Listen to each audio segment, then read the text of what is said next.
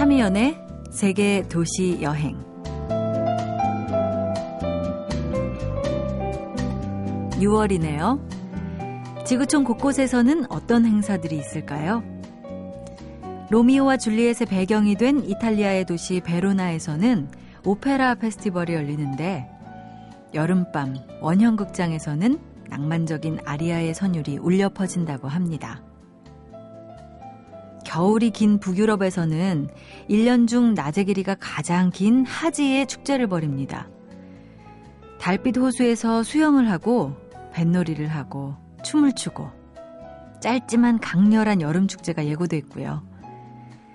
캐나다 몬트리올에서는 재즈 페스티벌이 스페인의 그라나다 알함브라 궁전이 가까운 곳에서는 댄스 음악 축제가 독일 뮌헨에서는 필름 페스티벌이 열립니다. 문득 궁금해집니다. 나는 과연 어떤 축제에 참여할 수 있게 될까? Hakuna Matata.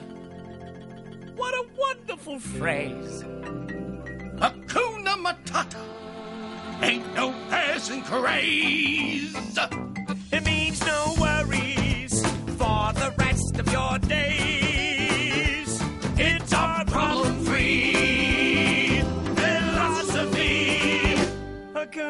Hakuna Matata.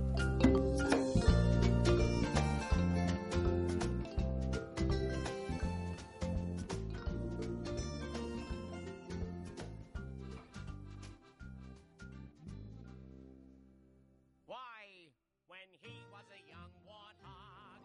When I was a young warthog.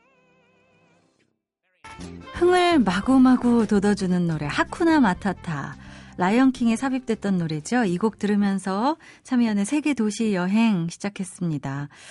어, 하쿠나 마타타가 no worry 어, 고- 걱정하지 마, 걱정 없어, 뭐 이런 뜻이라고 하죠. 기분 좋게 6월을 시작할 수 있을 것 같습니다. 벌써 6월이 됐어요. 1년을 딱 반 갈라주는 달이죠. 어, 며칠 후면 지방선거에 학생들은 방학이 있을 거고, 장마도 올 테고, 마음이 참 분주합니다. 오늘 맛있는 여행을 또 영화 속 여행도 떠나볼 거고요. 잠시 후에는 꼭 자유여행을 가야 한다고 말씀하시는 여행가에게 안내도 받아볼게요.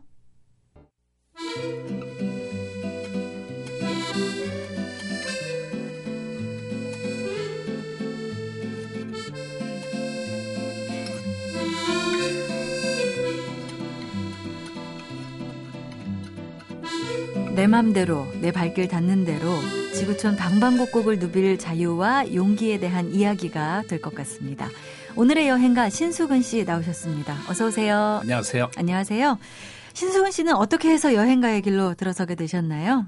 예, 제가 흔히 말하는 70, 80 세대인데요. 네. 그 당시는 뭐 해외 여행을 꿈꾸기도 어려웠던 시절이잖아요. 네네. 그래서 이제 해외여행 자유화 조치가 1989년에 이루어졌는데 네. 저는 그 전에 이제 학교를 다녀가지고 어, 그래서 졸업하고 금융기관에 입사해가지고 한 네. 4년 정도 지났어요. 네. 근데 1년에 22번의 월급.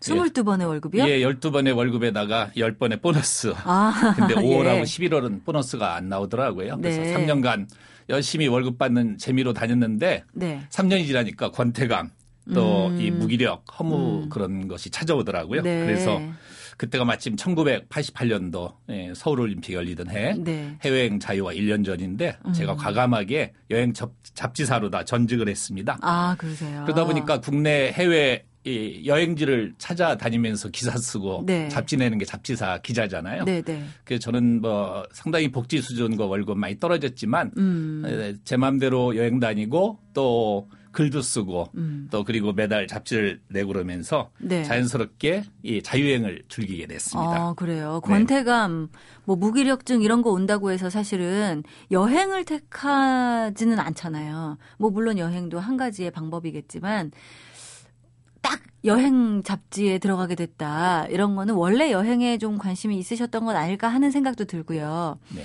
어, 신수근 씨의 여행 처음 그런 여행에 대해서 마음을 갖게 된 어떤 계기가 있었나요? 음, 어, 어차피 저는 뭐 원래 내성적이었는데 글 네. 쓰는 걸 좋아했고요. 그래서 여행 잡지사 기자가 됐는데 음. 또 그때 마침 이제 해외여행, 해외여행 자유화를 1년 앞두고 네. 여행에 대한 이야기가 언론에 많이 나왔어요. 아. 그래서 그 여행이란 단어가 제 마음을 강타해서 음. 자연스럽게 예, 여행 잡지사 기자 또 자유여행가가 되게 예, 됐습니다. 네. 자유여행가가 됐다 이렇게 말씀을 하셨는데요. 그냥 여행 좋아하는 거랑 자유여행 좋아하는 거랑 다른가요? 이 자유여행을 적극적으로 권장하고 계시던데 신수근 씨가 생각하시는 자유여행이란 뭔가요? 예, 사실 제가 잡지사 기자를 하다 보니까 아, 팸투어 말하자면 초청 여행인데요. 네. 많은 관광청으로부터 그런 초청 여행을 아마 수백 번은 받았을 겁니다. 아, 그런데 일정이 이미 짜여져 있고 네. 또 단체 행동을 해야 되고 음, 또 갔다 오면은 남는 게 없더라고요. 네. 그래서 예를 들자면 태국 방콕에 초청 여행으로 한 10번 넘게 갔던 것 같아요. 네. 그 다음에 친구랑 단둘이 자유여행을 갔는데 음. 까막눈이었어요. 그래서 친구가 야 너는 10번 넘게 방콕 온 사람이 이렇게 모르냐 네. 라고 핀잔을 줘서 충격을 받았죠. 그 다음에 아. 제가 예, 제 혼자서 배낭 메고 4박 6일 네. 방콕을 둘러봤는데 아 방콕 이렇게 멋있구나. 음. 세계에서 가장 맛있는 음식을 가장 싸게 먹을 수 있고 음. 전통 마사지도 받고 미용 스파 등등 네. 그 호텔 숙소도 시설에 비해서 아주 저렴하고요. 네, 네. 그래서 방콕의 매력에 빠졌고 또 자유여행이라는 것이 이런 거구나. 아. 예, 그런 걸 새롭게 느끼게 됐습니다. 네. 사실 자유여행을 할 수 있으면 누구나 다 꿈꾸죠. 그런데 자유여행이라고 생각을 하면, 어, 사실은 미리 준비할 것도 많고요. 생각해야 될 것도 많고요. 챙겨야 될 것도 많고요. 루트도 직접 짜야 되고요. 힘도 더 들고 돈도 사실 더 들 때가 있단 말입니다. 그럼에도 이렇게 자유여행을 꿈꾸는 사람들이 많아졌어요. 예.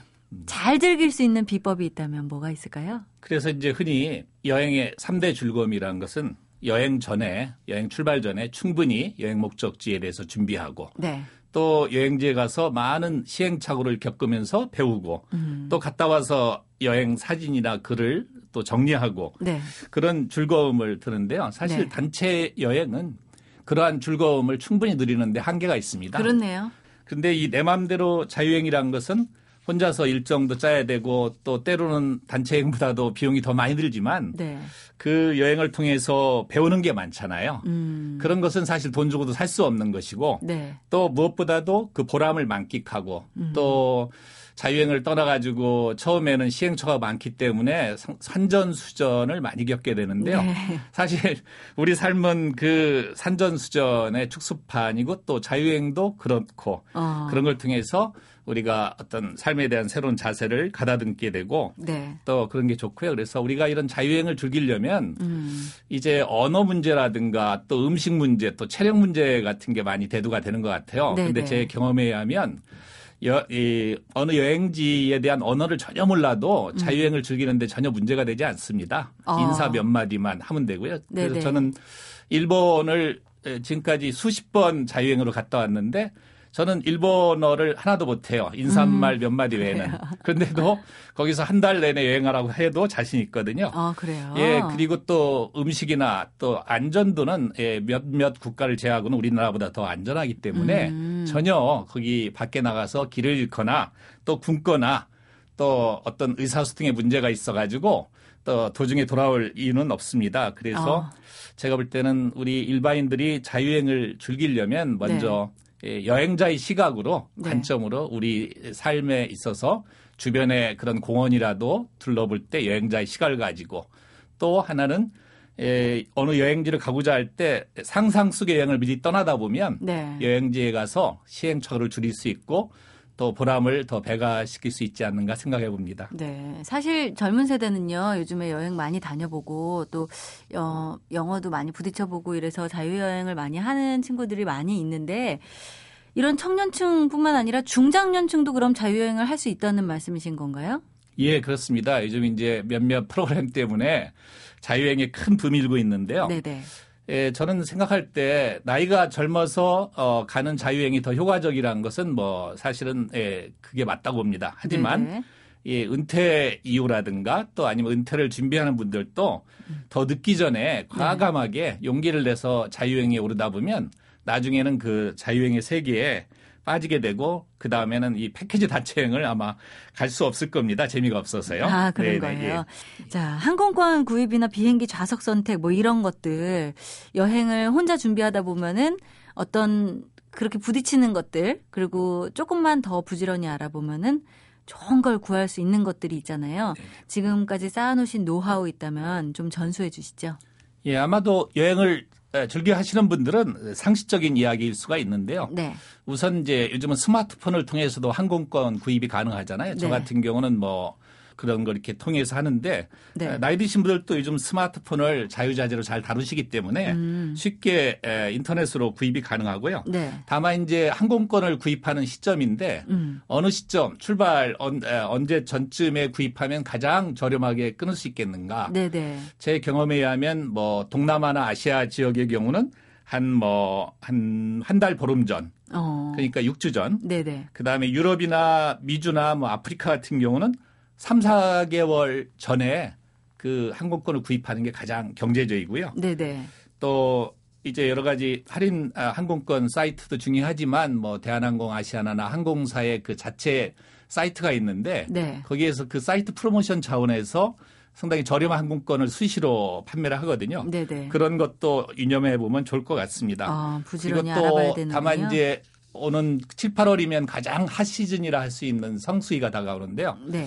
7월 25일부터 8월 15일은 피해서 음. 여행 가시는 게 좋고 네. 또 그래야 저렴한 항공권을 끊을 수 있습니다. 아, 또 그렇군요. 이 일주일 단위로 말하면 금토 주말을 피해서 항공권을 끊는 게 음. 상대적으로 저렴합니다. 아, 그렇군요. 예, 예. 그건 참고로 아시면 도움이 될 것 같습니다. 저렴하게 갈 수 있는 건 좋은데 그때만 휴가를 내실 수 있는 분들은 아이고 속상해 이러지 않을까 하는 생각도 들어요. 예, 맞습니다. 자, 자유여행 잘 하는 법을 지금 신수근 씨를 통해서 듣고 있는데요.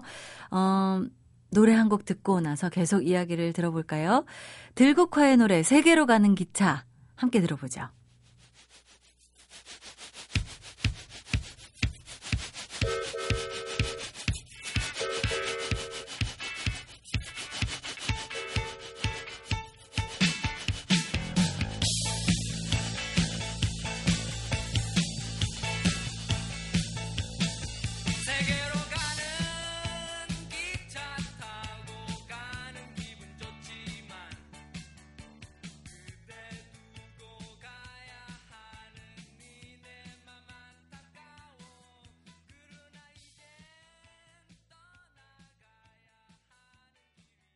들국화의 세계로 가는 기차 듣고 왔습니다. 자유여행을 꼭 해라 하면서 등 떠미는 분 신수근 씨와 이야기 나누고 있습니다. 그렇다면 올여름에 자유여행으로 첫 도전해 볼 수 있는 곳이 있다면 한 곳 추천받아 볼까요? 예. 요즘 우리나라 참 더운 것 같아요. 네. 섭씨 30도 안팎인데요. 네, 여름 7, 8월도 그보다 훨씬 더 덥겠죠. 그렇겠죠. 예, 그러면 제가 볼 때는 이 여름에는 좀 덜 더운 데가 좋은 것 같습니다. 네. 너무 추우면 또 문제가 되죠. 네네. 왜냐하면 온도차가 심해서 건강에 위해가 되니까요. 그 제가 보기에는 가까운 나라 일본의 홋카이도가 일단 좋은 것 같습니다. 네. 이쪽은 위도가 우리나라보다 높거든요. 네. 그래서 이 여름 한낮 기온이 섭씨 20도 안팎으로 야외 활동하기에 좋은 곳인데요. 그래요? 저는 8월에 갔는데 굉장히 덥던데요. 아. 습도도 높고. 아, 홋카이도요? 네. 근데 이제 뭐 에, 날짜에 따라 그럴 수 있지만 전반적으로 무난한 것 같습니다. 네. 예, 무난하고 또 면적이 우리나라보다 더 넓지는 않지만 비슷하거든요. 네. 그래서 자연이 좋기 때문에 힐링 여행 목적지로 제격이고요. 네. 여기선 한, 아, 이 홋카이도는 아, 4박 내지 5박 정도 일정이면 좋은데요. 네. 개인 자유여행 또는 가족 단위 여행으로도 괜찮고요. 예, 예. 그래서 이쪽은 철도망이 잘 발달돼 있어가지고 음. JR 홋카이도 rail pass를 하나 끊으면 5일권 정도가 적당한데요. 네. 아, 한 값은 2만 엔 안팎이고요. 음. 아, 이 rail pass를 끊고 어, 우선 이제 두 지역 예, 예, 삿포로 하고 남쪽에 있는 하코다테 두 지역에 베이스먼트를 두고 네. 예, 그쪽에 숙소를 정하고 주변을 둘러보면 예, 힐링 여행으로다가 아주 좋습니다. 네. 그리고 이제 항공 시간도 우리나라 인천공항에서 3시간밖에 안 들고요. 네, 네. 예, 그리고 또 에, 자연이 좋아서 여름에 좀 피서 여행으로도 그런 데로 무난하지 않을까 싶고요. 아, 그렇군요. 또 네. 유럽 쪽에서는 저는 또 파리가 좋은 것 같아요. 프랑스 파리. 네네. 예, 파리는 거기도 여름 온도가 섭씨 20도 안팎이거든요. 음. 그리고 또 예, 해가 늦게 지잖아요. 여름에는 보통 9시 밤 9시 정도만 돼도 밖이 환해가지고 예. 예, 오랜 시간 둘러보면서 음. 또 힐링할 수 있다는 게 좋고요. 네네. 그래서 이 파리도 한 4박 내지 5박 정도 일정으로 여름 예, 휴가 여행을 가시면 어떨까 하는 생각이 듭니다. 어, 파리 사박이면은 너무 짧지 않나. 예, 또 저는 또. 예, 그렇죠. 최소한 한 5박은 해야 되지 않을까 싶습니다. 그러게요. 네. 사실 이 여행, 자유여행 가면은 숙소도 직접 골라야 되잖아요. 숙소 좀 잘 고르는 방법 있다면은 좀 알려주세요. 예, 우선 숙소에 있어서는 우리 한국인 여행자들이 예, 한인 민박을 많이 선호하더라고요. 네네. 예, 한인 민박을 많이 선호하는데 제가 보기에는 좀 여름 시즌에는 한인 민박 그 객실 구하기가 어려워요. 네. 너무 인기가 있다 보니까. 네. 그래서 그 해당 여행 목적지에 그런 관광 호텔도 얼마든지 싸게 음. 좋은 예, 요금에 싸게 구할 수 있거든요. 예. 여행 중장년층 분들은요. 네네. 이렇게 인터넷을 통해서 하면은 막 이렇게 불편하지 않을까. 또 제대로 사진이 안 나와 있지 않을까. 막 걱정을 걱정을 하시잖아요. 그렇지는 않습니다. 제 주변에 뭐 한 60 넘은 분들도 처음에는 힘들어 하는데 자녀분들 도움을 받고 그러니까 네. 할인 숙박권을 잘 구입하시더라고요. 다만 네. 인터넷 사이트를 통해서 할인 숙박권을 끊으면서 주의해야 될 점은 우선 자기 하루 숙박비 예산에 맞게 음. 서너 개의 숙소를 일단 고르고요. 네. 그다음에 그 사이트에 들어가 보면 그 호텔 사진과 또 그 호텔 이용자들의 그런 평가 후기들이 나열돼 있습니다. 네네. 그걸 살펴보면서 또 종합 점수가 있는데 10점 만점에 7 내지 8점 정도의 숙소를 구하는 게 좋습니다. 어. 7점 미만의 경우는 저도 여러 번 혹시 점수가 낮은데 좋지 않을까 가서 봤는데 안 좋더라고요. 어, 다른 사람들의 평가가 확실히 좀 믿을만 하죠. 예, 상당히 중요합니다. 객관적인 평가를 우리가 예, 예, 눈여겨볼 필요가 있습니다. 예. 여행 잡지도 만들고 계시고 그간 여행을 좀 많이 다녀, 다니셨을 텐데 여행에 대해서 한번 정의를 내려봐 주시죠. 예, 저는 이제 여행하면 제가 이 땅에서 숨을 쉬며 살아가는 이유이자 삶의 한 부분이라고 생각을 하거든요. 어, 숨을 쉬며 살아가는 예, 이유. 너무 거창한가요? 예, 예, 예. 그 저는 여행의 진정한 묘미는 에, 뜻밖의 만남에 있다고 늘 생각합니다. 네. 예, 짜여진 일정대로 움직이면 여행이 아니다. 음. 예, 예, 그러니까 마음 내키는 대로 다니면서 뜻밖의 아, 문화와 사람과 만날 때 여행의 만족도는 높아지거든요. 네. 그래서 저는 이, 늘 생각하는데 여행은 저를 뒤돌아보는 자아 성찰의 과정이자 음. 아, 세파에 시달린 저의 마음과 몸을 추스리는 힐링이라고 생각하거든요. 네, 네. 그래서 많은 사람들이 이야기하는 그 여행은 삶의 활력 에너지를 충전하는 재충전의 시간이라는 말에도 공감하고요. 어. 또 여행을 하다가 많은 사람들과 만나 커뮤니케이션 하다 보면 네. 또 서로를 이해하게 되고 어. 또 이것이 바로 지구 평화를 에, 앞당길 수 있는 어, 증진시킬 지구 수 있는 평화까지. 예예 그런 어. 하나의 그런 씨앗이 아닌가라고 생각하고 있습니다. 그렇군요. 지금껏 다녀오신 곳 중에서 가장 인상적인 도시를 좀 청취자분들께 소개해 주신다면요. 제가 예 그동안 꽤 많은 도시를 다녀봤는데 네. 어, 앞서 말한 프랑스 파리는 누구나 다 잘 아시고 공감하니까 좀 생략하고요. 네. 저는 오사카 일대를 참 좋아합니다. 네. 오사카는 일본의 제2 도시이자 항구 도시인데요. 네. 오사카 주변 네, 그 전차로 한 40분에서 50분 거리에 천년 고도 교토가 있고요. 네네. 또 우리나라 백제 문화와 연관성이 깊은 나라라는 곳이 있고요. 네네. 또 항구 도시 고베가 있고요. 음. 또 1시간 반 정도 가면 일본인들이 사후에 가장 안식하기를 갈망하는 고야산이 있습니다. 어, 사후에 예, 예. 그리고 갈망하는. 교토는 천년 문화의 고도이기도 하지만 아주 대자연의 풍광이 아름다운데요. 일-. 예, 오사카 이웃 도시죠. 네네. 3월 초순에는 아, 매화, 4월 초순에는 벚꽃, 음. 11월 하순에는 그 단풍의 풍광이 뼈한데요. 아, 예. 저는 이 오사카 교토 일대 대자연의 풍광을 사시사철 이 관찰하면서 느낀 점이 첫째는 방대하고 음. 둘째는 아주 연륜이 깊고 네. 셋째는 그 때깔이 좋다는 거죠. 왜냐하면 비가 많이 내리고 네. 또 일본 사람들이 그런 걸 잘 가꾸기 때문에 음. 그래서 이런 에, 사시사철 변화는 네. 오사카 교토 일대 대자연을 둘러보다 보면 네. 힐링이 되고 어. 또 재충전이 되고 네네. 또 여러모로 좋다고 늘 생각하고 있습니다. 아, 그렇군요. 조금 이렇게 힐링하는 여행을 좋아하시나 봐요. 아 저는 뭐 도시를 좋아합니다. 아, 네. 이 프로그램 이름도 도시여행인데요. 네 네. 도시를 좋아하면서도 예, 도시를 좋아하는 이유는 예, 사람을 만나는 걸 좋아하고 아. 두 번째 도시 인근의 자연을 만나는 걸 좋아합니다. 아, 그 이유는 그렇군요. 예, 뜻밖의 사람과 자연을 만나다 보면 힐링이 되고 네. 또 여행의 어떤 그런 본연의 그 동기 부여가 되고요. 아, 예, 마음이 또 심신이 안정이 되죠. 그렇군요. 요즘은 어딜 가나 좀 복잡하고 붐비잖아요. 그러니까 좀 많이 알려져 있지 않으면서도 좋은 곳, 이런 곳을 혼자만 알고 계신 곳이 있다면 저희한테 좀 나눠주실까요? 아마 차미연 아나운서님은 아시고 계실 것 같은데요. 워낙 어딘데요? 자유여행을 죽이시니까 저는 이제 인도차이나를 좋아하는데요. 네. 베트남, 캄보디아, 라오스, 미얀마인데 네네. 그 중에 미얀마라는 나라가 있죠. 네네. 그 미얀마의 중부 지역에 에, 말하자면 숨겨진 그런 천년 고도 유적지 도시가 있습니다. 예. 그곳이 바간이거든요. 예. 미얀마를 관통하는 이라와디 강이 있는데 그 중간쯤에 위치해 있는데요. 예, 예. 예, 참여 아나운서님도 아시겠지만 천사와 나무꾼 동화가 생각나시죠? 천사와 나무꾼이요? 예, 예. 저, 아. 잘 모르겠는데. 아, 그런가요? 저는 초등학교 시절에 네. 그 천사와 나무꾼 동화를 아주 선녀와 나무꾼은 알아도 저는 아, 천사와 맞습니다. 나무꾼은 아, 예, 몰라요. 제가 혼돈했네요. 아, 예, 선녀와 예. 나무꾼이네요. 이 바간에 가면 바로 선녀와 나무꾼의 동화가 연상되거든요. 아, 그래요? 그 어떤 제가 한 면에서요? 서너 번 간 곳인데 아주 좋아하고 왜 그러냐면 그 이라와디 강에서 네.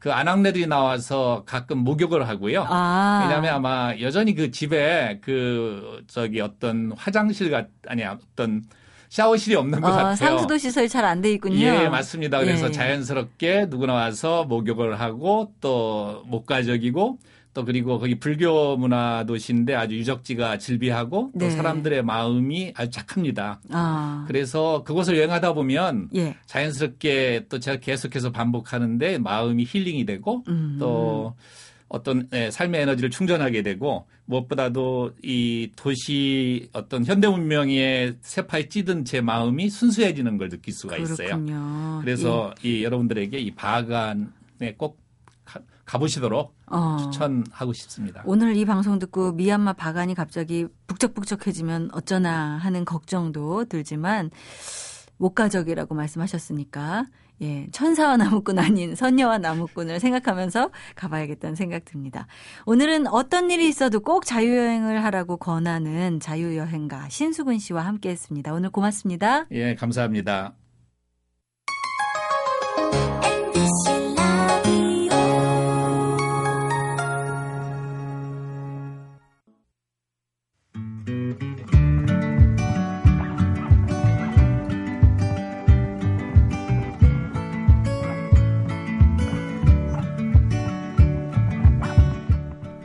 고통을 흡수하는 능력이야말로 우리가 세상을 살아가는데 진실로 필요한 것이 아닐까 그런 생각을 해봅니다.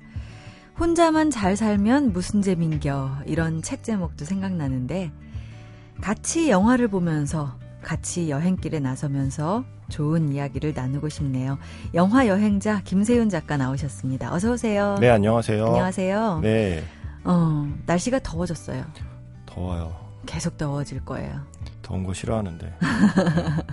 네. 따지고 보면 추운 것도 별로 좋아하진 않아요. 아, 그쵸. 적당한 게 좋죠, 언제나. 네. 날씨가 적당한 곳으로 여행을 간다면 네. 어디로 가고 싶으세요? 저는 전 유럽을 제대로 못 가봐서 아. 언제 한번 유럽을 가보긴 해야 되는데 네네. 라는 생각을 하다가도 음. 한국도 아직 제대로 못 가본 것 같아요.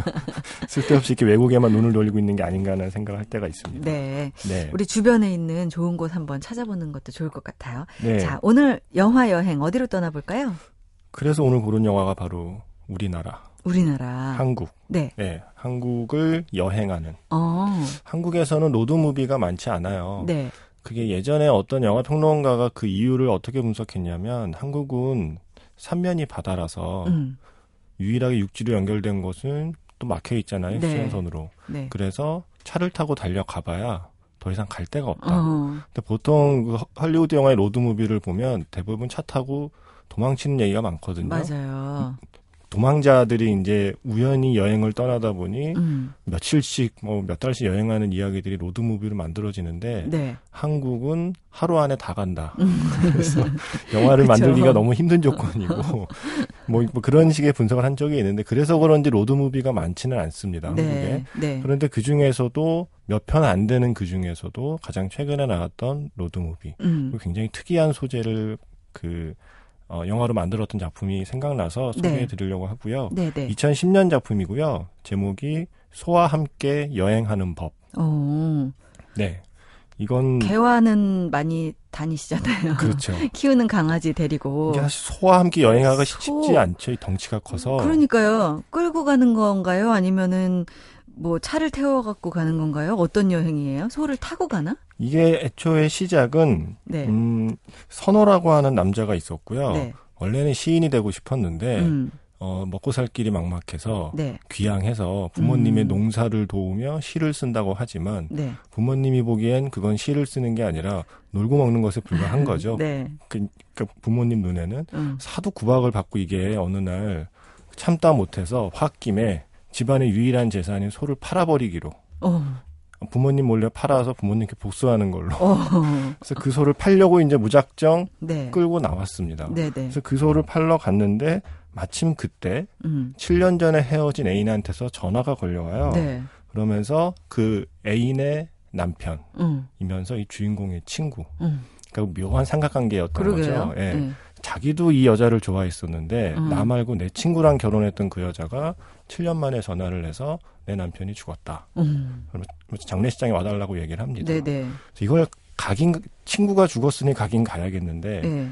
나에게 상처를 준 여자의 남편이기 때문에 별로 가고 싶진 않지만 불편하기도 하고 네. 가기도 해야겠고. 그런 복잡한 마음을 갖고 있다가 어쨌든 가기로 합니다. 네. 근데 소를 못 팔았잖아요. 음. 그래서 소를 데리고 소를 데리고 장례식장에 가고 장례식장에 갔다가 또 어떻게 어떻게 해서 또 그 여자가 같이 여행에 합류하게 되면서 소와 함께 7년 전에 자기가 좋아했던 여자와 함께 여행하는 어. 7박 8일의 일정을 다룬 영화입니다. 7박 8일이나 네, 엄청나네요. 그렇죠. 이 영화의 매력은 뭔가요? 일단 일단 이 영화는요 우리가 미처 몰랐던 한국에 어 이렇게 괜찮은 데가 있었나? 음. 라는 곳들을 발견하는 재미가 일단은 제일 크고요. 네네. 그 중에 지금은 좀 시기가 지났지만 원래는 이 영화를 그 아, 이 영화를 만든 게 임순례 감독님인데요. 네네. 그뭐 제일 유명한 우리 생애 최고의 순간하고 와이키키 브라더스를 만든 음. 임순례 감독이 이 영화를 애초에는 가을에 찍으려고 했는데 네. 촬영 일정이 미뤄지면서 봄에 찍었다고 해요. 어. 근데 봄에 찍은 덕분에 다행히 담긴 작품이 경남 함양의 백전 벚꽃길이라고 어. 영화에서 보면 정말 눈부시게 아름다운 벚꽃길. 네네. 그리고 그 경북 의성에 있는 수성사라는 절이 있대요. 네네. 그, 그 절에 역시 이제 소와 함께 여행을 하면서 그 절에 들르는 장면이 있거든요. 음. 근데 그 절이 주는 고즈넉한 풍경이 네.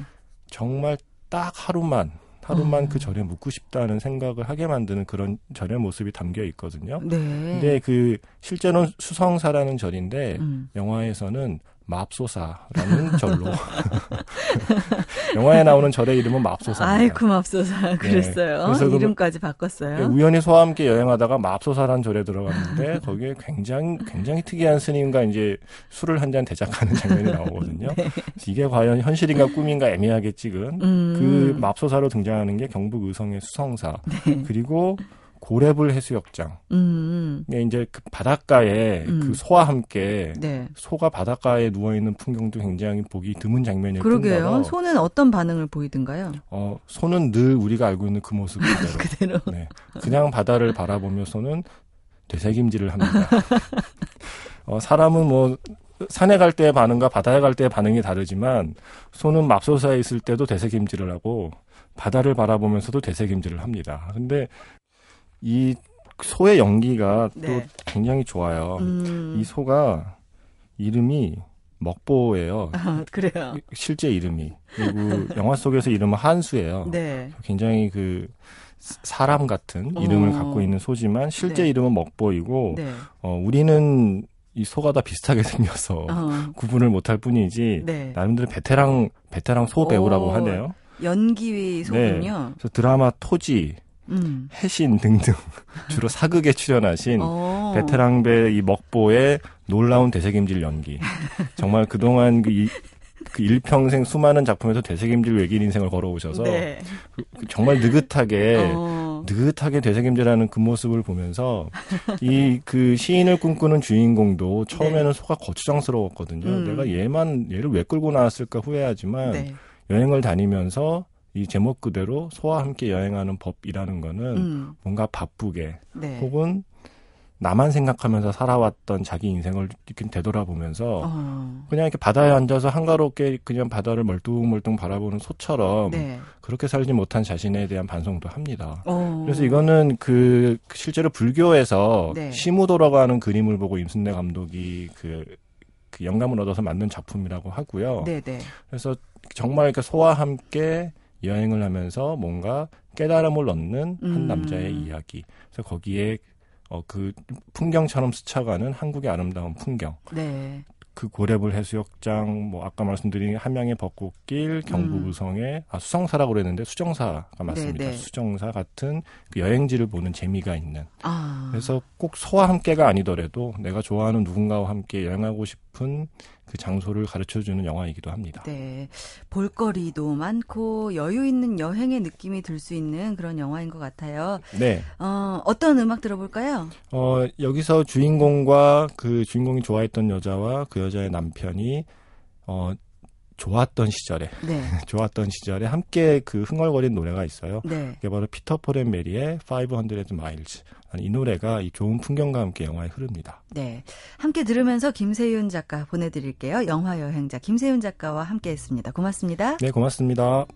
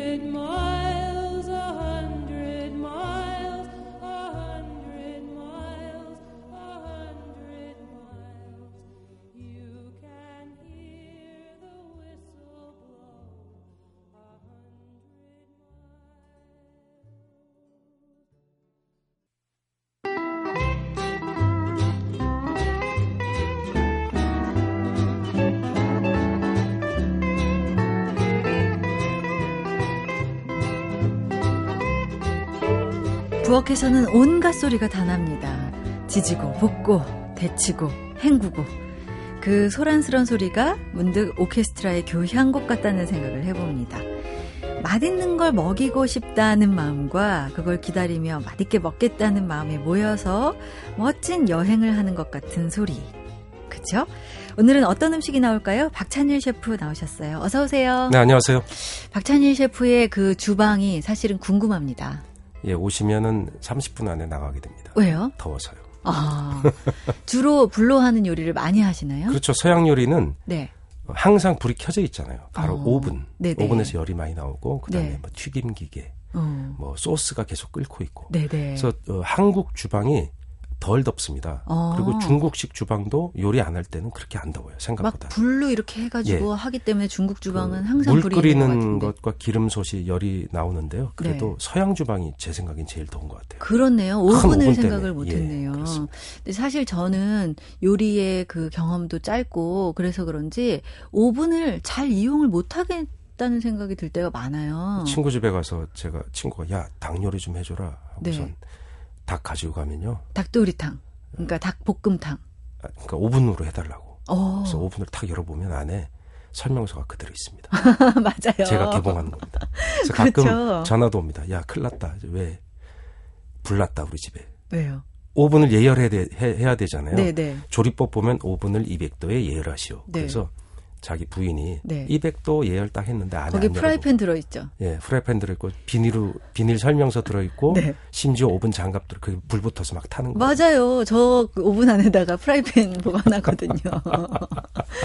아, 답답하시죠? 제 얘기 들으면서. 아, 근데 서양에도 그렇습니다. 아, 그래요? 서양도 그래요? 한 3분의 1 이상은 오븐이 그냥 장식이죠. 네 네. 예, 일부러 비싼 거 사요. 어, 막 천만 원짜리 이런 거 사놓고 장식적 효과 예, 때문에. 그래서 자랑하고선 잘 보면 안에 장갑 네. 들어 있습니다. 한 번도 안 써서. 그러니까요. 오븐을 잘 이용하는 요리법, 뭐, 한번 책으로 써보시는 건 어떨까 하는 생각도 드는데, 오늘 어떤 요리 얘기해 주시겠어요? 예, 그 남자들의 로망이 보통 그 목로주점에 가는 거거든요. 예, 목로주점이요? 이렇게 어, 우리가 개화기에 있었던 조선 후기부터 있던 술집인데요. 네. 목로라는 건 나무 판때기를 의미합니다. 네. 그래서 그 위에 수- 어, 술잔과 술 그다음에 뭐 그날 먹을 안주를 올려놨다. 그래서 그게 음. 목로가 된 거거든요. 네네. 재밌게도 그렇게 놓고 앉아서 있는 의자도 음, 이 등받이 없는 나무 걸상을 네. 놓고 보통 목로 주점에서 개화기에 술을 먹었다고 이렇게 어. 기록이 나와 있습니다. 뭔가 운치 있네요. 네. 그때 우리한테 또 들어온 문화가 뭐냐면 아마 일본의 영향인 것 같은데요. 선술집이에요. 네. 우리는 아무래도 점잖게 술청에 앉아서 먹었잖아요. 네. 주모한테 어 주모 국밥 하나 말아주시오. 네, 술도 네. 하나 내오시오 이러면서 예, 술을 먹고 국밥 먹고 그랬는데요. 그런 개나리 통해서 전체로 이렇게 그렇습니다. 오고. 네. 개화기에 바빠지고 도시 문화가 한국에도 이식이 되면서 서서 먹는 술집. 네. 이 그걸 바로 우리가 선술집이라고 부르죠. 어. 그래서 선술집의 원조는 그러면 일본이냐? 일본이 아닙니다. 그럼요. 원래 원조는 또 유럽이죠. 어. 우리가 유럽의 카페에 가 보면 서서 커피 먹죠. 네네. 원래 거기 서서 술을 먹었던 거죠. 어. 스페인의 타파스 같은 것도 요즘 스페인 관광 가신 분들이 야 거기는 서서 안주를 주더라 야. 음. 바로 그게 선술집의 원조입니다. 네. 그게 일본이 개화가 되면서 유럽에서 받아들여서 시작한 게 바로 선술집. 우리말로는 음. 선술집, 일본말로는 다찌노미야라는 어. 겁니다. 네. 그러니까 그러니까 지금도 도쿄나 뭐 일본의 가까운 어, 규슈 지역에 가시면요 네. 서서 술 드시는 집이 있습니다. 어, 그러니까 간단하게 먹으려고 서서 먹는 게 아니라 그런 문화가 따로 있는 거군요. 그렇죠. 실제로는 또 간단하게 먹는 거죠. 네. 원래 유럽 사람들이 술을 마시면 간단하게 서서 먹으니까요. 그렇죠. 딱 한 잔, 두 잔 먹는 건데 그게 일본 사람 정서랑 맞는 거예요. 음. 일본인들이 이렇게 서서 간단하게 먹잖아요. 우리는 네네. 그냥 멍석에 칠판하게 앉아갖고 방석 깔고 계속 먹어야 되잖아요. 그렇잖아요. 예. 그게 일본 사람들한테 잘 맞아서 그런지 지금도 그런 술집들이 많이 있습니다. 네. 그래서 이렇게 지나가다 보면요. 사람들이 서 있어요. 그러면 들어가서 어, 술을 시키고 보통 셀프 서비스가 많고요. 네. 술값이 싸고 잔술로도 많이 팝니다. 네. 그러니까 우리는 이렇게 어디 가면은 우- 일단 이렇게 앉아서 네. 이렇게 뭘 먹든지 음료만 먹는 거 아니고서는 이렇게 숟가락 젓가락 먼저 놓는 예. 그런 습관이 있잖아요. 예. 근데 일본 사람들은 이렇게 탁 내 자리에 좁게 좁게 앉아가지고 얼른 먹고 나가는 그런 문화가 예, 그런 좀 문화가 좀 신기하더라고요. 있는 듯하고요. 일본 사람들은 이제 옆 테이블하고 뭐 교류하거나 이런 게 좀 없잖아요. 네. 뭐 개인주의가 좀 강하고. 근데 다치노미아에서는 의외로 옆 테이블하고 얘기도 하고 술도 나눠 마시고 그런 문화가 어, 있습니다. 그래서 그래요. 훨씬 털, 털털하고 거기에 올 때 사람 마음이 열리는 것 같아요. 아, 제가 한 번은 길을 지나가는데 시골 약간 이렇게 소도시의 어, 외곽 지역이었어요. 근데 네, 다치노미아가 있고 거기서 동네 마을 청년들하고 어른들이 술을 마시더라고요. 네, 네. 그러니까 지나, 지나가면서 이렇게 훌쩍 봤더니 외국인이잖아요. 표시가 네, 네. 나잖아요. 막 들어오라고 영어로 어. welcome welcome 그래서 들어갔더니 술을 공짜로 주는 거예요. 어, 그래서? 어디서 왔냐 서울 그러니까 자기도 뭐 서울에 가봤다 좋아한다 이런 얘기하면서 마치 우리가 잊고 있었던 예전의 어, 문화 네. 술먹 흥청흥청하면서 이렇게 싸구려 술을 즐겁게 어. 마시던 문화가 거기서 발견했어요. 제가 깜짝 놀랐습니다. 네. 그렇군요. 그, 그럼 그런 선술집에서는 뭐 안주 같은 것도 나오고 예, 안주도 뭐 되게? 간단해요. 그 콩 삶은 거 보통 아. 이자카야라고 하는 일본식 술집 문화에서 먹는 것들이 다 있는데요. 네, 네. 심지어 이렇게 안주를 어, 포장돼 있는 거 있죠. 네. 땅콩 뭐 500원, 어. 김 1,100원 네, 네. 그런 것도 그냥 먹어요. 그러니까 어. 안주가 없고 술만 파는데 술 도매상에서 그냥 파는 거예요. 네. 그래서 어, 술을 맡겨놓고 먹기도 하더라고요. 어. 그 다치노미야 이렇게 서서 먹는 술집, 선술집 문화는 어, 일본에 가면 아주 독특한 걸 발견하실 수 있습니다. 그러게요. 일본에 특히 이렇게 많이 독특하게 발달된 그런 술 문화인가요? 예, 일본 이 유럽에서는 사실 지금 선술로 먹는 문화가 많이 쇠퇴했거든요. 네. 아무 테이블에 앉아서 와인을 먹게 되는데 음. 오히려 일본에서 그것이 살아남아 있는데 그건 제 생각에는 일본 사람의 특징과 관계가 있는 것 같아요. 음. 예를 들면 어, 도쿄를 예전에 에도라고 불렀잖아요. 네. 에도 시대 때 에도가 원래 수도가 아니었고 음. 막 어, 도쿄가 막부에서 최초로 수도가 되면서 일꾼이 많이 몰려오고 전국에서 인구가 많이 들어왔습니다. 네. 이때 일하는 사람들이 많고 급하게 밥을 먹어야 되니까 서서 밥을 먹게 됐대요. 음. 그 서서 밥- 먹는 밥 중에 가장 간단한 게 바로 초밥이었다는 거죠. 네. 밥을 그냥 대충 뭉치고 위에다가 생선 막 썰어서 얹어서 간장 찍어서 푹 먹었대요. 네. 바로 그 문화가 바로 서서 먹는 초밥. 그래서 어, 도쿄의 전통 초밥이라고 지금도 도쿄에 가면요. 네. 서서 먹는 초밥집이 상당히 많이 있습니다. 우리는 서서 갈비 먹잖아요. 아, 서서 갈비? 네. 서서 갈비는 어, 특정 상호가 아니고 이제 그냥 보통 명사가 된 네, 겁니다. 네, 네. 그래서 어, 우리도 그런 문화가 있는데 어. 어, 그 도쿄에 가면은 그렇게 서서 이제 초밥을 집어먹고 네, 네. 오히려 그것을 전통이라 그래서 그 사람들이 좋아합니다. 네. 그래서 저희들이 가서 이렇게 먹을 깜짝 놀래 가격이 어. 좀 비싸더라고요. 의외로 어, 서서? 먹는데 주인 아저씨가 에도 시대 때 복장을 하고 초밥을 씻는데 약간 제 생각엔 전통을 상품화하는 듯한 느낌도 받았습니다. 네. 그렇군요. 선술집 그리고 서서 먹는 초밥 어떤 재미로 우리는 이렇게 접근하는 게될 네. 수도 있지만 그들의 문화라는 게 사실 놀랍고요. 이렇게 바쁜 도시 생활에 또 잘 맞는 것 같기도 하다는 생각이 들기도 합니다. 아침 방송은 그러면 서서 하셔야 될 것 같아요. 주중에. 그럴까요? 예, 서서 하는 딱 방송. 서서 네. 예 그것도 또 아이디어네요. 자 오늘 박찬일 셰프와 함께 맛있는 여행 어, 일본에 서서 먹는 초밥 선술집 다녀왔습니다. 고맙습니다. 네, 안녕히 계세요.